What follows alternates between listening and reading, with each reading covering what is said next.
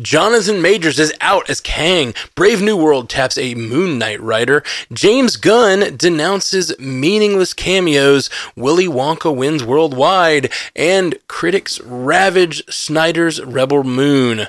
Plus, I'm in a child's bedroom.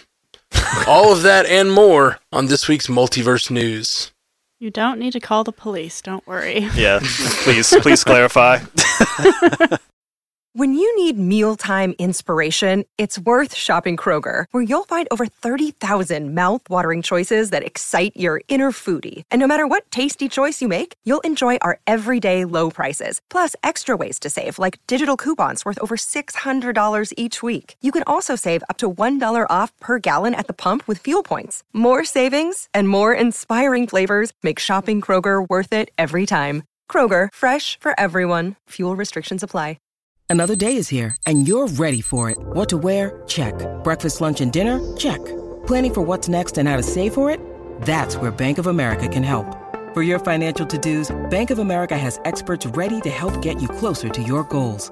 Get started at one of our local financial centers or 24-7 in our mobile banking app. Find a location near you at bankofamerica.com slash talk to us. What would you like the power to do?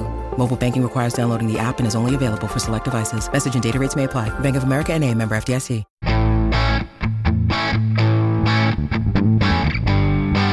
Welcome to Multiverse News, your source for information about all your favorite fictional universes. My name is Matthew Carroll, and with me on the panel today to discuss so many, so many big stories this week, uh, we have Haley Hobbs. What's going on, Haley Hobbs?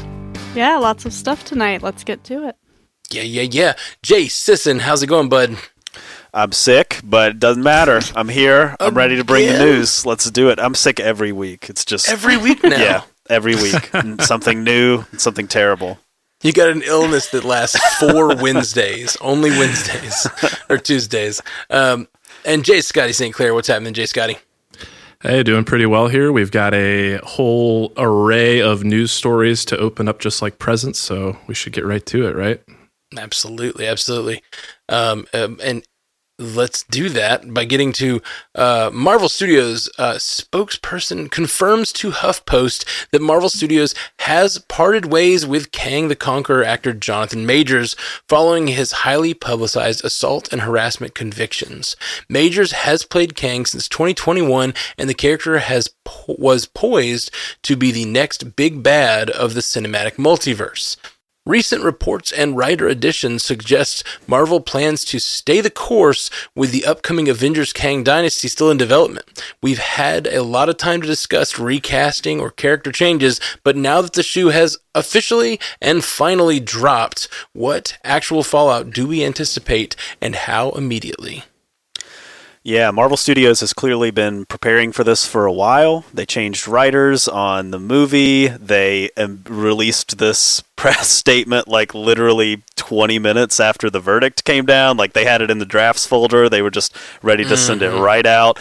So they've clearly moved on. We've been talking about that for weeks that they thought we thought that they would ultimately, no matter how the case played out. Uh, to see the way that this came down, I had to put my legal hat on and try to read as much as I could to understand what exactly we're looking at here. Uh, we're looking at a case where Majors was found guilty on not all of the charges brought against him. Uh, he was, uh, if you want to categorize them, uh, apparently when you're talking about this sort of charge, you have what's called reckless, and then you have like, which is basically like sort of like non-intentional harm that you've caused to someone, but then you also have like an intentional harm that you've caused to someone. So the way that the pl- case played out, he was found guilty on the reckless charge, and the two charges uh, that were more, I guess you'd categorize them as intentional, were the ones that he was found not guilty on. So this has been we've been talking about it, uh, us four, about when should we cover it, when should we not, because it seems like every week it was some texts were released and videos were released and all this type of stuff, and we just came to the conclusion that we would have the conversation now, like when it was over. And so getting to that, I mean, if we're looking ahead and we're asking how is this going to impact Major's career, I think it probably effectively ends it uh, at this point. Uh, we we know that obviously he's been dropped by Marvel. Um, it does raise questions about if you're thinking about the universe as a whole, what happens to Kang now. I think we we talked about the Variety article a few weeks ago and talking about well they're totally screwed with the Kang stuff. I don't think that's the case. I mean, I think they wrapped up that story in a way with Loki, uh, in a way that you could move on if you wanted to. Uh, my two cents on it, and I'd be interested to hear your all's take too. But my two cents is I, I don't know if recasting this character is the right move. Um, it's it's it's a weird thing. It's a weird character to recast now because it is a character that we we lose sight sometimes. We think like he's in everything. He's really not. Most of his screen time in this universe has been on the small screen. It's been on Loki. It's it, he's appeared in one movie, a movie which did not do well, by the way. Like not a lot of people saw. And so when I'm thinking about that, and I'm trying to look forward, I, I'm thinking about the fact that like we don't have actors lining up for these roles like they used to. It, it is harder to cast a superhero role now than it has been. We, are seeing that in real time with Fantastic Four. And I, I think when you're pitching this to someone, it's like, do you want to play this character that's already been established, that was played by somebody else who was uh, taken out in very public way because of a domestic violence trial, and now you just got to step in and be the recast version? Like, that's not a good sell. And I think you will have a hard time getting someone to do this. Like as as weird as that sounds, like you, you want to think like you want to be a Marvel a Marvel villain. Like I just don't think people are lining up like they used to to try to take those roles. And I and I I think you're going to have a hard time getting like you're not just going to plug in like a super high profile A-list actor. Like people were already tweeting at John Boyega being like, "Hey, hey, hey, you should be Kang." And he immediately responded like, absolutely not. like I will not do that. Like it's a mm-hmm. headache. Like no way. So I'm interested to hear what you guys think about that question about the recasting. If you think they should or not. If you think they should move on. Um, I'm of the mind that they should move on. That that this is a character that you just have to take the loss on and move on from. That recasting makes it very messy for audiences to to like I mean every time you see him on screen it's like you're like yeah that's the guy who was in the trial who now is not played by that person anymore. You know like I, I don't know like that's that's how I think I would react in the back of my mind. So um, so yeah messy messy situation messy future ahead um, and a lot of a lot of questions for Marvel Studios for sure. I think it's actually the opposite. I think that like because of this definitive answer we finally have if they stick to this, which it seems like this has been their plan. And I have a feeling that they were waiting on the conviction to be able to do this probably legally. They probably had some oh, there probably clauses in the contract that were like they couldn't really announce their plans until this was actually official. And once the conviction dropped, like you said, 20 minutes later they're ready. And I think that they have been in this messy place for so long because we're all waiting on this verdict basically and waiting to find out what's going to happen so that they can move on with the story. And i think now that this is over and they've cut ties and they're saying they're recasting they're like i think they're in a better and clearer place now than they have been. Because now we all have something to look forward to. We all can look at towards kang dynasty and be like i don't know what they're going to do but like when whenever MCU cast, you know, every week we have these conversations, and it's been harder because there's not benchmarks. We don't know what the next thing is, and now we have things that are coming, and we can start talking again about like, okay, well, we know Kang Dynasty's coming, and what does that mean for this, and what does that mean for this story? How does this story connect to that story? And like, we can have these conversations that geeks like to have, and I don't know. I think I think it's a really stronger, a much stronger place to be in just to have anything. I almost don't care if they recast or if they don't. I mean, I do, but like, I think it's better for them to have a decision made, basically. And if they're making that decision to recast, I think it's probably because they have really good plans for Kang Dynasty, and so I'm on board. I've always felt that this is the point where Marvel has bitten off more than it can chew. To do Kang Dynasty and to say that you're also doing Secret Wars are two, in my mind, two really major events, and I'm not sure why they didn't just go with one or the other. It felt like Kang could have been. I mean, he's he was supposed to be. We think the Thanos of this this multiverse saga, right?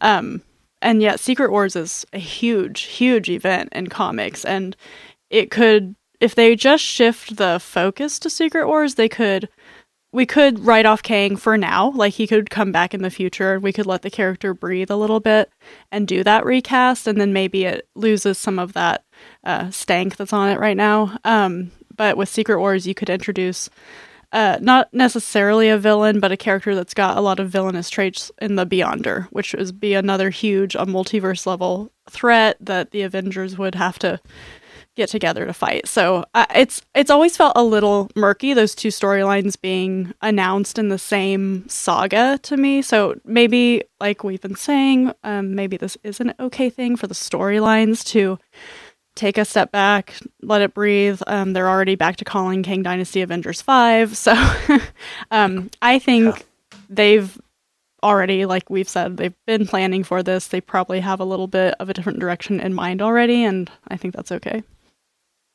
Yeah, correct me if I'm wrong here, but I don't think Marvel has officially confirmed that recasting is their decision. I think the only comments they really made is that they've decided to drop Jonathan Majors. So I think the internet has just kind of ran with the fact that Mike, Michael Waldron, you know, recently got attached to the Kang Dynasty and we didn't get a title change. But even when we got that announcement, I said, like, I expect we're going to get a title change down the road.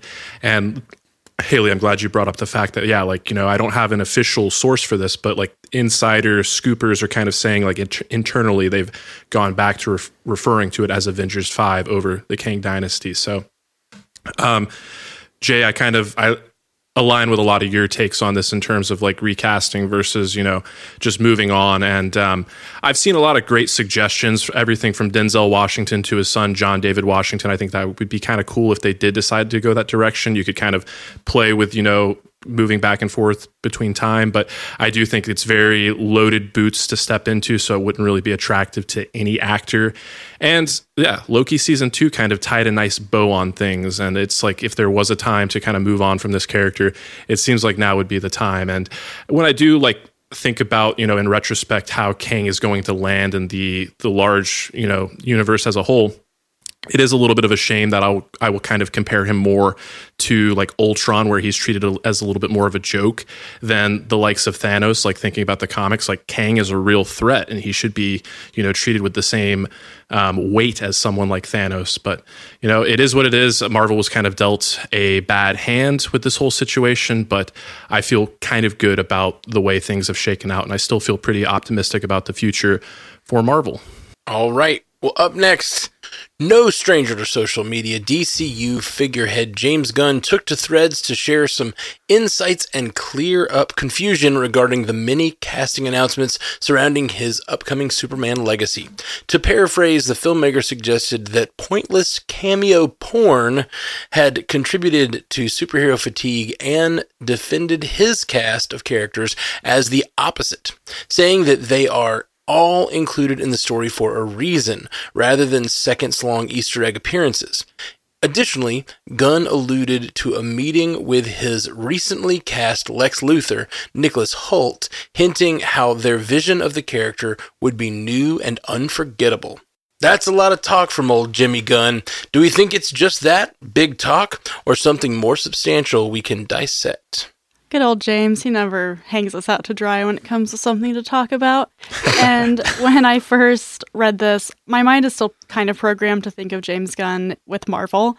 And I was like, what is he talking about? And then I thought, he's probably really talking about the DCEU and some of the movies that have been coming out in the later stages of the DCEU, like The Flash, where we had George Clooney coming out this week and saying, yeah, that was a total one off. Like, I'm never ever going to be doing that again. I don't think anybody wants that. It's not like the calls were ringing my phone off the hook or anything like that to be Batman again. So I think that he's trying to set a standard for his DCU that he's not going to be flippant with his cameos or his Easter eggs. And we know from his work on the Guardians franchise that he's very intentional with the things that he does, even if maybe they don't end up turning out the way he might have wanted them to. I'm thinking of Adam Warlock. That character caught a lot of flack this year for being not very consequential, but Gunn introduced him back in the second movie. I liked it, but that's beside the point. Um, mm. So I, I do think he's actually being this is like one of the more strategic things we've seen come from his social media talk. Um, and I think the temperature on Nicholas Hoult as Lex Luthor seems um, lukewarm, but I feel like that's just DC fans doing DC fans things. I love anytime people are talking about a Lex Luthor casting, they just pick like the angry bald guy. Like who's the angry bald guy in Hollywood? Like Bryan Cranston. Like it's got to be a bald guy that's been angry on screen. It's like you know we can we can think bigger than this. Yeah, I think these uh, comments made a lot of sense actually. Like uh, thinking about all the casting announcements we've gotten for Superman Legacy, like I look back to the comics and like thinking about Maxwell Lord, who Sean Gunn was recently cast as. Like Maxwell Lord started out as just that; he was a supporting character that was like there in and out through each issue, issue and went on to have a, a larger story. So I do think you know he's kind of like it's some veiled shade at maybe you know some of the DCU um, movies, like you mentioned, The Flash. There, I also think about a lot of the appearances Wonder Woman made in The Flash as well as Shazam, mm-hmm. and I even think back to like some of Zack Snyder's film, like even like the you know the um, extended cut of uh, the Justice League or even Joss Whedon's version, like that moment with the Green Lantern ring was great, but in the great scheme of things, it was just that. It was just a one moment to be like, oh, that's cool, and then no impact outside of that. So uh, I do like these statements. I think it is a little bit of a case of uh, headlines sensationalizing his comments a little bit, and I think once you get the context behind them, he's learning slowly but surely to be a little bit more measured with some of his statements. Fingers crossed. yes, we'll see. I don't know. I like having a show every week, though. So you know, if he wants to, if he wants to keep going, like let's do this. Sure, sure. He listens, so you know. I was literally thinking that, like, how often are we just going to talk about whatever James Gunn said this week? You know what I mean? It's, he does. He says something every week. We need to make it like a weekly bit, like this week in James Gunn's corner. James Gunn news. Yeah. It's like there, we talk about our different universes: Marvel, Star Wars, DC. But this isn't really. It's just James Gunn, just James Gunn's little corner of the universe. I, I, I do think um, James Gunn's been firing off at the mouth again. Future headline. So, yep, for sure. I do think this bodes well uh, if if he means these things, but it is just like talk. So we'll, we'll see. Um, I, I I will say like given his like experience in like Suicide Squad, like sure all those characters have a purpose, but not like a real one. Like you know they they're there to make you laugh or they're there to do something, but like a lot of times these characters. I mean, sure, Suicide Squad's a specific case because it's the Suicide Squad and you're losing them throughout. But I'm just thinking about his DC appearance up until now, and like, there are definitely a lot of characters that mean nothing. so, like, I don't know, to the overarching story anyway.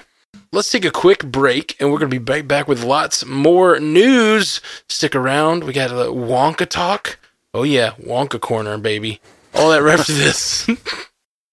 no escape. yeah, we're going to talk about Wonka and you're going to like it. Don't you dare hit the 30 second skip button. I would like to see the retention data for those parts of the show.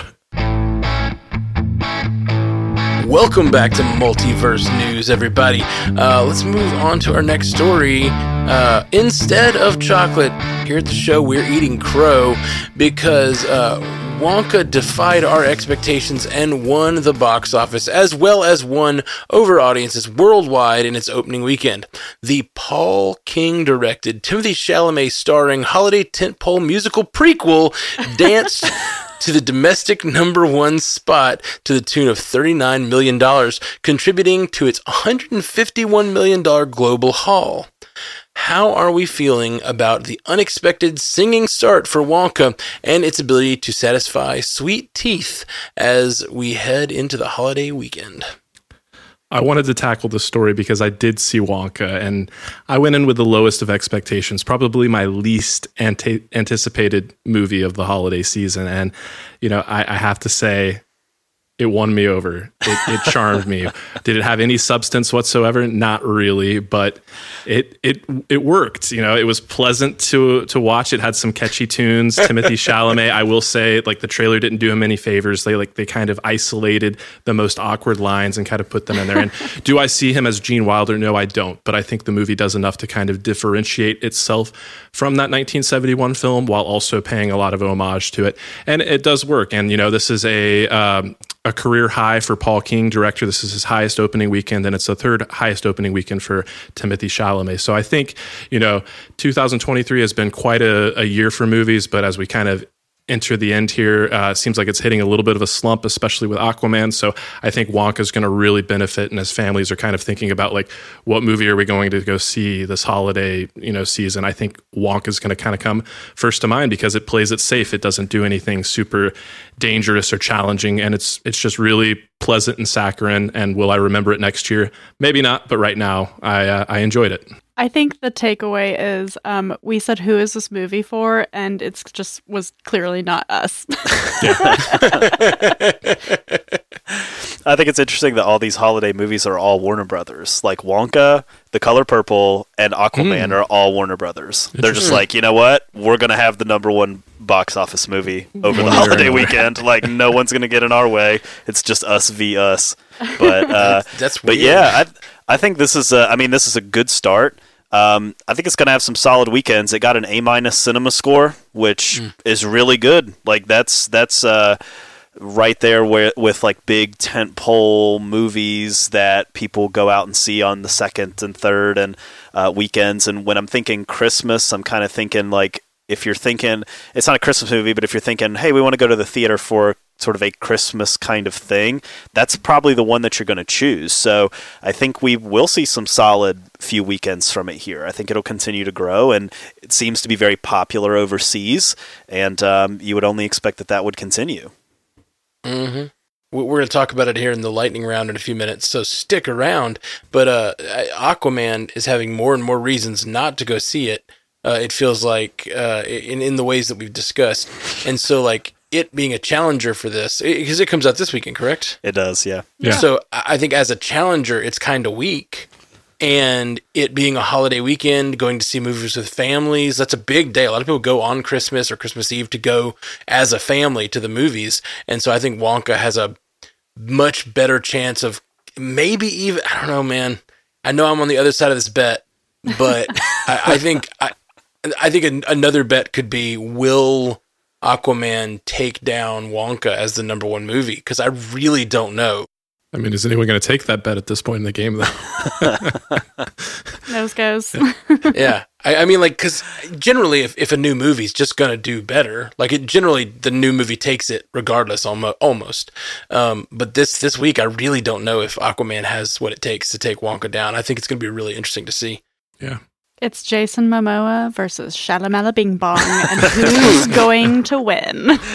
Who Probably is Shalamel. yeah i don't know man i mean the, there's still a lot of people who want to see a dc movie i i, I want to see them both I'm going to see it.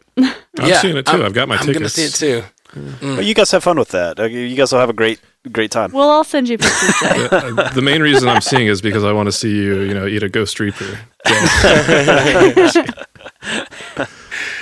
All right. Up next, critics' reviews for Zack Snyder's Rebel Moon Part 1, A Child of Fire. Oh, Lord, these titles have hit the internet ahead of its December 21st Netflix debut, and the consensus has been overwhelmingly negative. Uh, the film currently holds a 26% approval rating on Rotten Tomatoes. Snyder and his films have often been subjects in the emerging conversation surrounding the seeming divide between critics and audiences, and the director has already announced a director's cut with close to an hour of extra content. What, if any, impact do these reviews have on our own anticipation of Rebel Moon Part 1, Fire Lady, or whatever? Part or, or part two, for that matter. Uh, I think the simulation that we live in is getting a little lazy in already in already queuing up a Snyder director's cut. Like it's a little too on the nose that Is that Zack Snyder the robot? Is he the AI? like people are going to be banging the table like we want the Snyder cut of Rebel Moon Part 1 and then we want the Snyder cut of Rebel Moon Part 2. It's like this is just going to be a thing with Zack Snyder movies I guess at this point.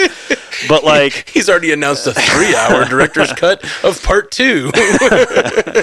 like I think Snyder movies are so uh, they're so unique culturally Mm-hmm. and critically speaking because it seems that people who review movies at these levels for publications and in the media just do not like Zack Snyder movies. Like it just seems like that's kind of the the view across the board. He is going to be him in the movies that he makes. Um, I was reading descriptions of this movie and it's like lots of slow motion, lots of like you know all this type of stuff that we've come to know Zack Snyder for seems to show up in this movie. And I think that if you aren't into that, if you're not into his style, you're probably going to not just not like this, you're probably going to hate this. Like you're probably going to just be annoyed the entire time. It does not seem it like it draws people in who are in the middle. Um, I will say that the marketing campaign for the movie I feel like has been very good.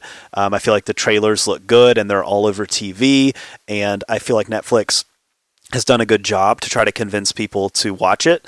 Um, I am still very interested in seeing it. Uh, I've I've read within the mess of negative reviews, I have found other people who have come away quite liking it and feeling like it does set up a really interesting part two, uh, but that the movie does feel like Zack Snyder literally made like a five hour movie and then just took a razor blade and just cut it down the middle and made it Oof. part one and part two. And that's what it feels like at the end of this movie. So I'm not psyched about that but still, I, I am interested in seeing it, and and uh, we'll we'll see. You know, I'm I'm just uh, I'm just gonna kind of hold the cards and listen to uh, watch this for myself and see what see what happens on the other end. Um, I hate the name of the second one, which is the Scar Giver. I also hate that. there are Zack Snyder movies I've really enjoyed. You know, really, really, but like I can't get away from there's a YouTuber named Patrick H. Willems who I recommend a lot of his videos. Really, really wonderful. But he made a video uh, that's like Zack Snyder, our himbo auteur. I think it's just called the Zack Snyder video, but in the thumbnail he's he's doing this and like holding his arms up and it says our himbo auteur. And it's just just breaking down his movies and how like they are flashy with no substance. Like literally like this movie is about this, but if you look at the substance of the movie, it doesn't, none of the themes are supported. None of the things, it's just like, and I just can't unsee that video. Like, and I just always think about that whenever I think about Zack Snyder and his overall, like, thing. He's great at making iconography. He's just a wonderful, like, flashy director, but like his, it's like he doesn't it, there's nothing under the surface it feels like and you can it's almost so nothing under the surface that you can like write your own thing under the surface. And I know a lot of people who love his movies and are always talking about how meaningful they are, and I just never see it. I'm like, I don't, I don't see that. I don't see that yeah. uh, that take. But um, anyway, Check yeah. out that Patrick H. Willems video. I actually have checked out a couple of Patrick H. William Willems videos recently at your rec- recommendation mm. here, Matt. I watched, you know, uh, the Death of Cinema, and then I think I also watched. Uh, he did one recently about how Ryan Reynolds and The Rock have like transcended like the age of the movie star to become like more like brand figureheads and like that's their their whole it's it's really interesting stuff. He's a really good video es- essayist but i actually in my mm-hmm. recommendations i've been seeing you know Zack Snyder our himbo auteur. So i'm glad you mentioned that because I, if you didn't i was going to and i'm looking forward to watching it but i haven't yet. But uh, you know these reviews they do kind of like knee-jerk reaction. They confirm some of my worst fears you know.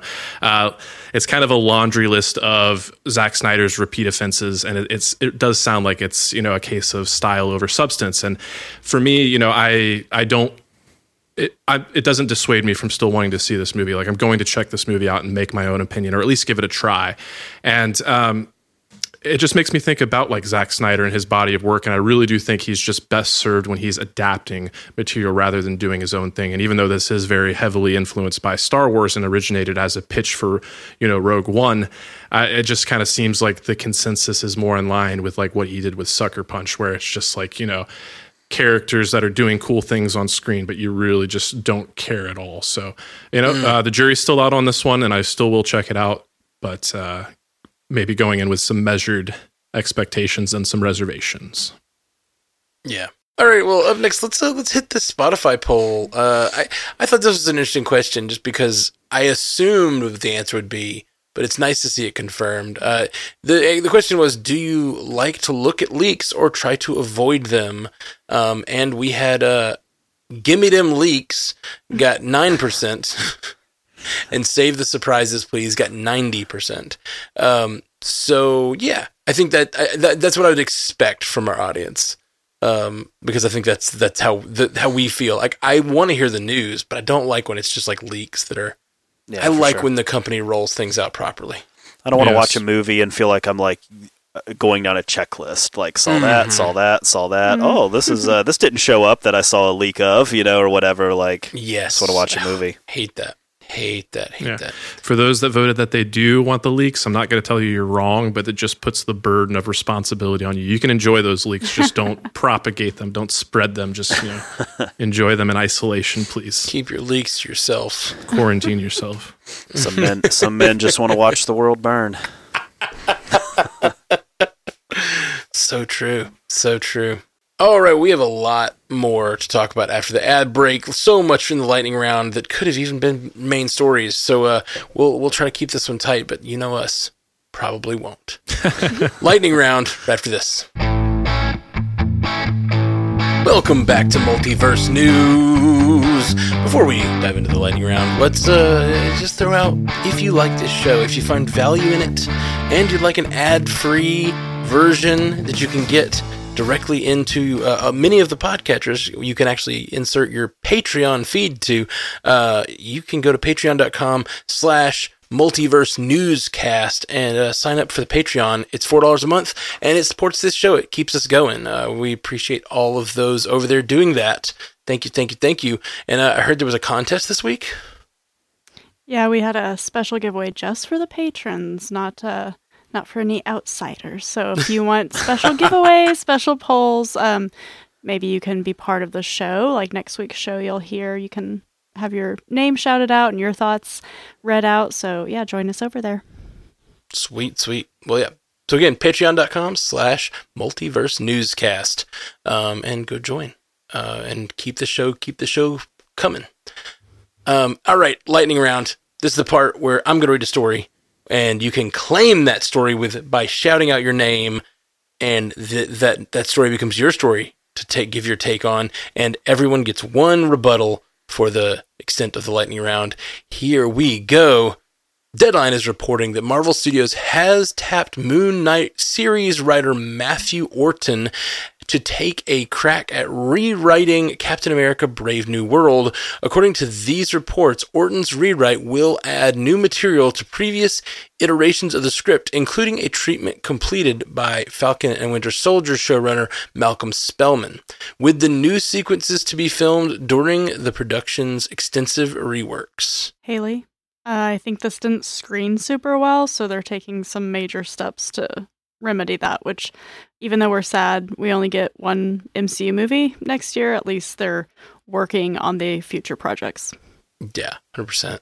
Poor Things star Christopher Abbott is set to replace Ryan Gosling in the upcoming Wolfman film from Blumhouse and Universal. The Wolfman will be directed by Leigh Whannell of Invisible Man fame and will release October 25th, 2024. Scotty. Yeah, this is an interesting one. It makes me think back around like 2016, 2017 when Universal kind of like, you know, jumped the gate and announced their you know, Universal universe of monsters. And they kind of had to dial things back with the poor reception to that mummy movie with Tom Cruise. But I, I like what I'm hearing. Um, the Invisible Man was a really great film that kind of came out in the midst of the pandemic and ended up being like a really um, strong hit in terms of like, you know, early access and people actually paying full price to like stream a movie at home. And the buzz was just really good. So, um, in terms of Ryan Gosling, I imagine this was like a scheduling conflict. Uh, from what I hear, he's still going to be credited as a producer and um, is still involved in the process. So I think Ryan Gosling's a, a great talent, and he, if he is kind of signed off on this transition, it just bodes really well. So I'll look forward to it. And yeah, knowing that we're getting it in less than a year, that kind of surprised me that they're going to be able to you know kind of pivot and make it happen that quickly. But uh, they seem confident in their ability to do it, so I'll look forward to it. Two time Emmy winning actor Andre Braugher passed away last Monday after a brief illness. Braugher, 61 at the time of his passing, built a career on playing police officers, notably starring in Brooklyn Nine-Nine as Captain Raymond Holt. Jay, uh, I don't know if you've watched Brooklyn Nine Nine. Um, it is hilarious. It's a great comedy. It's a great show, and Braugher is so good in it. Like he has some of the best timed lines. Uh, he uh, was on like Law and Order a number of times over the years as reoccurring as a reoccurring character. So you know, rest in peace uh, to to him. He's uh, he's going to be remembered for a lot of these great roles that he's brought um, across these different shows. So um, you know, really really sad to see uh, that news so suddenly. Scotty with a rebuttal. And I, I, say this not to make light of his passing. I say this with the utmost respect, but I just want to give a heartfelt nine nine. If you know, you know. hmm. Yeah, I, I want to throw out that yeah, this one hit me hard. Uh, Sixty one is young, and it sounds like it was uh, as as we read is after a brief illness. So like sounds sounded sort of unexpected. Um, I yeah, I'm really bummed out by this. He's he's a um, he was like the life of that show as as uh, understated as his character could be. He was it, it really gave the show a lot of interest and life. And um, yeah, really really sad to hear of his passing. Uh, so yes, rest in peace. Hideo Kojima is partnering with A24 to develop a live action film adaptation for his 2019 video game Death Stranding, which starred Norman Reedus, Mads Mikkelsen, and Guillermo del Toro. Scotty. Yeah.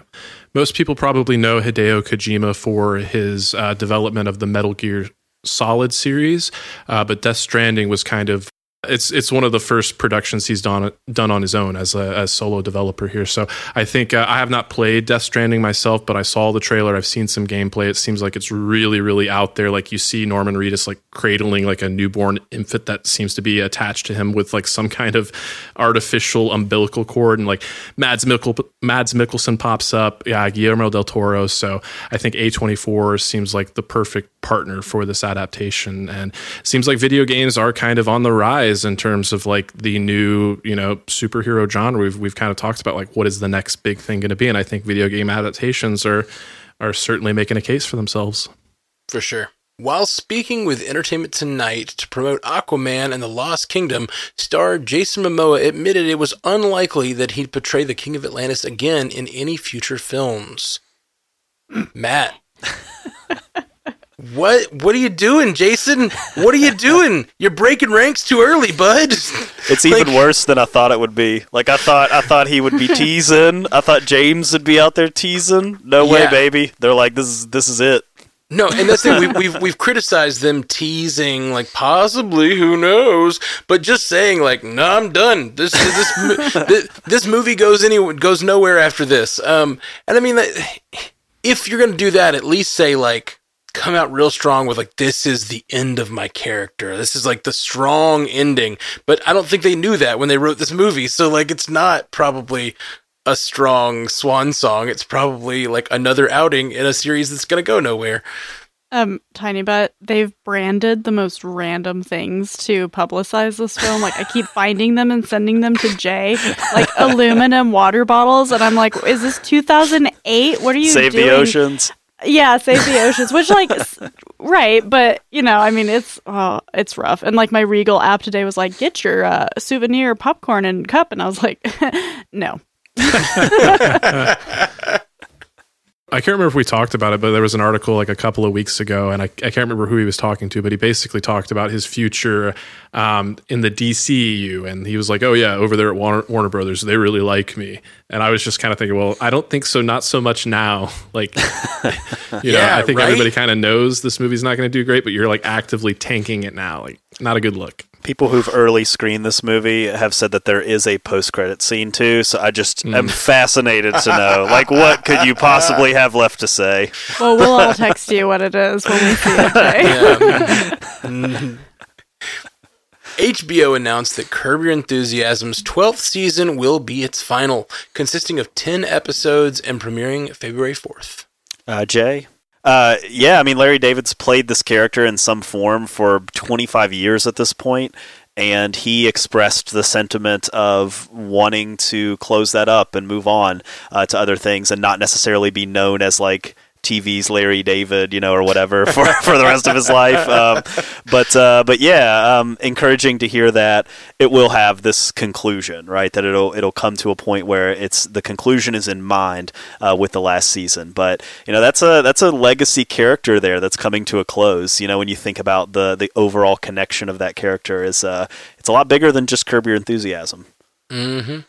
All right. Per a Bloomberg report uh, detailing the status of Netflix, the streaming platform is developing expansions of its most successful franchises with spin offs of Extraction, Peaky Blinders, Wednesday, and several other currently in the works. Haley? um, I don't really know. It seems like the opposite of what the people say they want, right? We we want the standalone things. We want the more signature IPs. No, we're in our franchise but era. Netflix is doing the opposite. yeah, people say they want that, but then they go to see the franchises still. Like, I mean, not not to the level they used to, but it's still when you have a franchise, you have at least a built-in audience. I mean, you still the the rules of franchises still apply. I just think that like I think we are taking a little bit of a slide back from the mega franchises, but I think that still recognizable IP is still has value. I guess I don't know. I know Margot Robbie asked Cillian Murphy if he would do Peaky Blinders again, and he said yes. So maybe mm. that was just kicking this whole thing off. Mm, okay. I was wondering how much of an impact that uh, Squid Game, like the real mm. Squid Game game, like yeah. that has apparently been pretty popular. So I'm wondering how much that has like motivated their decision to kind of double down on expansions. A Squid Game was just such a cultural crazy moment, and like mm then they even had you know YouTubers who did. Uh, I think it was Mr. Beast. Didn't Mr. Beast do a, a, a, a, real life Squid Games before they actually did it on Netflix? Um, oh, I wouldn't be surprised. Yeah, I don't yeah. know for a fact that he did, but it doesn't surprise me at all. Yeah. So, so I think that like it's just a it's it's a cultural moment. People are going to watch things related to it. I know my niece uh, loves Squid Game, as dark as that is. uh, I was, I was, she was, she was not in my custody when she watched it. I can't be blamed. I'm I'm assuming we're going to get a spinoff of every character of the Addams family at this point. Like, it's oh just, yeah, it's it's happening. I was just going to ask if your niece watched the dubbed or the subbed version of Squid Game because that's the real crime. If she'd watched the dubbed version, because that was I watched like five seconds of that and I was like, nope, subtitles. I think I watched the dubbed version. Oh, it's not that I mind a subtitled show. It just depends on what I'm doing. Like if I'm really giving it focus or if I need to kind of like be able to look away and like not as sure. focus as hard. Sure. I think I watched Squid Game in sort of that mode. Sure. Adult Swim released the first look at Rick and Morty the anime. The spin-off series will debut sometime in 2024 on Adult Swim and Max. Jay, um, what's interesting about this, uh, which I didn't, I guess, realize, is that it will be in Japanese. Speaking of dub overs, uh, yeah. uh, with English subtitles, which I was taken aback by. Um, I did wrap up. Uh, Rick and Morty just wrapped up its seventh season uh, this past Sunday. I did watch that last episode last night, and I felt like this season was very strong overall. Um, and so to deviate from that and go to a new show, especially one that is, is going to feel very, very different. Like even in this short little 30 second mm-hmm. look, like Rick and Summer screaming at each other in Japanese. And like, it's, I mean, it's just like, I was like, um, eh, that's going to be a, a, hard pivot um, in the franchise. So that's a, that's, that's interesting uh, because there's a lot going on there. Yeah, for sure. Weird, weird choice for a spinoff. Yeah. um, Prime has renewed the fantasy comedy series Good Omens, based on the book by Neil Gaiman, which stars David Tennant and Michael Sheen for the third and final season. Matt, I love this show. Love it. Uh, but I did find the second season to be a bit of a dip in quality, and it just, I think that show operated so well in the first season because of how it knew it had an end point. Like it had, it began with the end in mind. And I don't know if you guys have been watching it, but the second season feels a little villain of the weeky, and, and in a way that like I think lost a lot for the show. So the fact that this is a third and final season is really encouraging to me because I think this show is a show that needs finality. It needs like the scope to be cosmic, and um, I, I'm I'm excited for the third and final season. Really wonderful show. If you haven't seen it, Good Omens is awesome. A24 released the first official trailer for Alex Garland's action epic Civil War. The film, set in the near future, revolves around the U.S. amid a violent civil war and hits theaters on April 26th. Scotty, yeah. Um, you know, I have made a reputation for myself as the resident A24 guy, but uh, this was an instance where this felt a little too real. Uh, when I saw this, I was like, "This feels a little too timely." I don't know if I if I want to see this, and it kind of uh, reminded me of another film we got a couple of years ago called The Hunt. But um, I think The Yeah. Hunt was just much more obviously like a satire. Um, and it wore that on its sleeve, and I think it was a little more palatable for that sense. That being said, you know, uh, depending on how they decide to to tackle the nuance, like this is obviously uh, some conversations that need to be had, and I hope you know they don't instigate you know more more volatility. Uh, but Alex Garland, I think he's a really interesting filmmaker. I loved uh, his first film with uh, Ex Machina. I liked Annihilation a lot. Uh, his recent one, Men, uh, left something to be desired. Very, very strange third act there. But uh, if anybody could kind of sell me on this concept, I do think he's a, an interesting choice, and I will be checking this one out eventually in in April of next year. Tiny Butt. The one thing I thought was strange about the trailer, uh, when I saw it, I, I felt the same as you. I was like, this feels a little too close to home, a little too real. I don't know if I could sit through this. It's nerve wracking.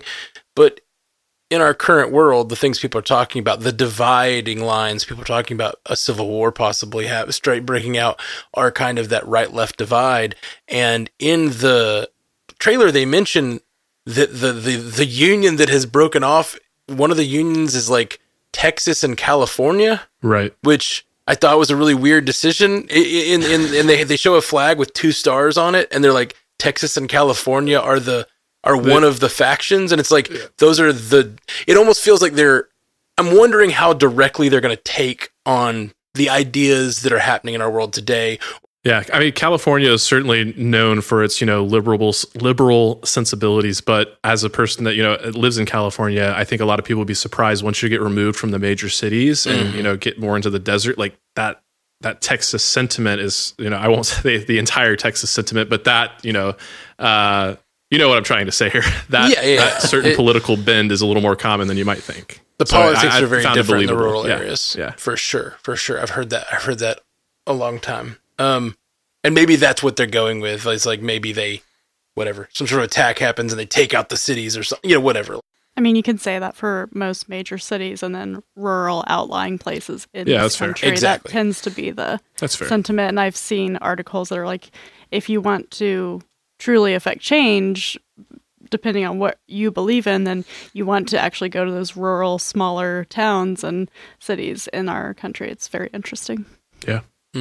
Amazon and the Tolkien estate have won a legal battle against the author uh, Demetrius Polychron, who claimed that the streaming series Lord of the Rings: The Rings of Power had infringed on his book, The Fellowship of the King. Um, that feels infringy itself. uh, sorry. Well, the, The courts Cal- would agree with you. the California judge dismissed Polychron's lawsuit, granted a permanent injunction against him, and ordered him to pay $134,637 in attorney's fees to both Amazon and Tolkien's estate, deeming his copyright claim unreasonable and frivolous from the beginning. Haley, yo, this guy's crazy. He really said, I'm going to take on Amazon and the Tolkien estate and win. And that obviously wasn't the case. And I love too that he tried to pitch these as sequels. So The Fellowship of the King, and then his next one was going to be The Two Trees. Oh, Ah, I'm so glad we this man wrote that. fan fiction of Lord of Yeah. the Rings, and then he had the audacity to say, "You are stepping on my fan fiction Oh my of your work," and now he owes six figures. Oh, Dude, yeah, that's, great. that's painful. That is painful. Oh, Uh, it's great. tiny, but Demetrius Polychron, like that has to be a pseudonym, right? oh, He's has 100% a robot, right? This I is mean, another simulation. This, this the simulation is so lazy now. Like this is lazy. This is this is lazy another writing. example. the, uh, definitely an AI bot that wrote weird fan fiction. Um, yeah, this is interesting too. I feel like this is. I feel like this is at least a world where people can understand a little better. I, I, I hear all the time my musician friends uh, when we're like riding in the van, we'll be talking about, oh, did you hear about the lawsuit that this song is based on this song, and like there's a lawsuit about it, and it's so it's so much harder for the layman who's making these decisions, and like juries are trying to make these decisions, and it's like. No, it just has a four four beat, or like it has this chord progression, but that chord progression is in a thousand songs. It's so hard to uh, it's it's harder to do. And in stories, I feel like at least it's a little easier to be like, oh yeah, your your book's called Fellowship of the King, man. Come on, come on. I just get a kick out of these people who think they're going to take on these giants. Like, there's a theme park apparently in I think Utah called Evermore, and they tried to sue Taylor Swift, and it was like, really, you want to go down that road with the most probably powerful woman on the planet and of course she countersued because one of their volunteers was like you know they perform your songs without license Yeah. i don't know it just She's got I get a agents tickle out of everywhere. this kind of thing mm-hmm. There's a guy known as the Florida Joker who's been trying to sue Rockstar all week because of the GTA 6 trailer. And it's like if Lindsay Lohan wasn't successful back 10 years ago when GTA 5 came out, what makes you think you're going to have a leg to stand on here? yeah. hey but they can try They can try. I hate the idea that it is that that if they're the more powerful person always wins, but that is pretty true. With you know, you get the most powerful, you get the more expensive lawyers are normally the ones who are going to win. But I, I, I do hate that. But also, when it's as frivolous as this, it's Right. like, yeah, it's no, no, it's no I longer hate like down. that, but when you, it's like you put no thought to this, and now you're gonna try to, yeah. Yeah. Paramount debuted the first look at John Krasinski's upcoming film If, which explores the concept of abandoned imaginary friends and features a star-studded cast including Ryan Reynolds, Emily Blunt, and Steve Carell. The fantasy comedy is set to hit theaters on May 17th, 2024. Scotty.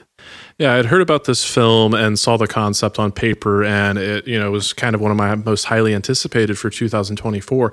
And I liked the trailer, but I wanted to love it, and I just felt like something kind of wasn't clicking for me. And uh, you know, I think Steve Carell as the the voice for this imaginary creature, like it really feels like a Pixar film come to life. Like I kind of got Inside Out brought to you know live action kind of vibes, which that all really worked for me. But I do think the the kind of weekly weak link here might be Ryan Reynolds, and um, you know he's serviceable in the role, but I think this might have been an opportunity to you know give somebody else like an up and comer like a, a chance to you know dabble in a really fun and ridiculous world. But uh, we'll see. A lot of lot of great talent attached to this one. Haley's like, are we shit talking Ryan Reynolds? Like, Hey, I'm Get just me in. here. I'm just here so I don't get fined. Okay. I like Ryan Reynolds for the most part, but I kind of I, I understand why people don't. And I like I said last week, I do think he's a little bit of a one note actor. Um, but you know, he's still really likable. So For sure. that one note though. yeah, Plays so it. it's a note. Plays that note beautifully. FX has renewed comedy series What We Do in the Shadows for a sixth and final season. Scotty. Yeah, this feels right. Um, it's this is a show that I've really enjoyed. Uh, we actually covered it on Pandavision for a few seasons, but I think just like our general reception and excitement to the show as it's gone on, like it's kind of waning. It's losing a little bit of the magic. So I think this just kind of feels like you know the right time. Let them go out on a high note, say what they want to say, and uh, let's just remember the show fondly before it has gone on for way too long. James Gunn has verified that Matt Reeves is not only extending the Batman universe, but is also creating a DC universe series called the Arkham series. The confirmation came in response to a fan inquiry on social media about Reeves' involvement in the broader DC universe, alongside his work on the Batman 2. Jay, um, this Seem res- I was to saving- fate. With the weight of the world Yeah. on his shoulders, Oh, he that was such a heavy J. Jay. this is so dumb that like I felt like I had heard it wrong. That it was it was so dumb. Like I was like, there's no way that I there's no way that I read what I thought I just read, which is that someone asked James Gunn, "Hey, you know the guy Matt Reeves that directed the Batman? Uh, what else is he working on with the Batman?" Which we have always been told since the beginning exists as its own thing. Own thing. Nothing touches it. Matt Reeves is in charge, okay? And it's his vision and whatever. And James Gunn comes back and goes, "Well, yeah, he's doing the Batman Part Two. He's doing the Penguin. All of these have to do in that universe." And then somebody else followed up with like, uh, "Wasn't he supposed to be doing an Arkham series in that same universe?" And James Gunn goes, "Oh, he's doing an Arkham series, but it's for the DCU." So it's like.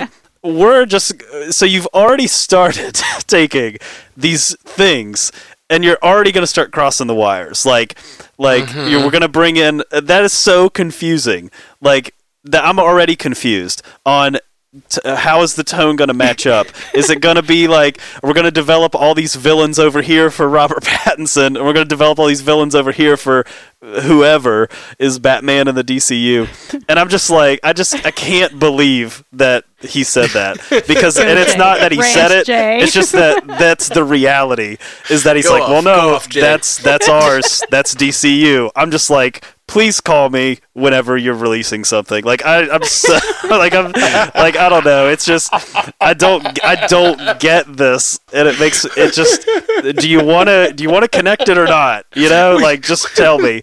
It almost feels like james gunn is making a power play. Like he's like we're gonna get battinson in the in the dcu you just wait matt. Like we're Yeah. getting him in.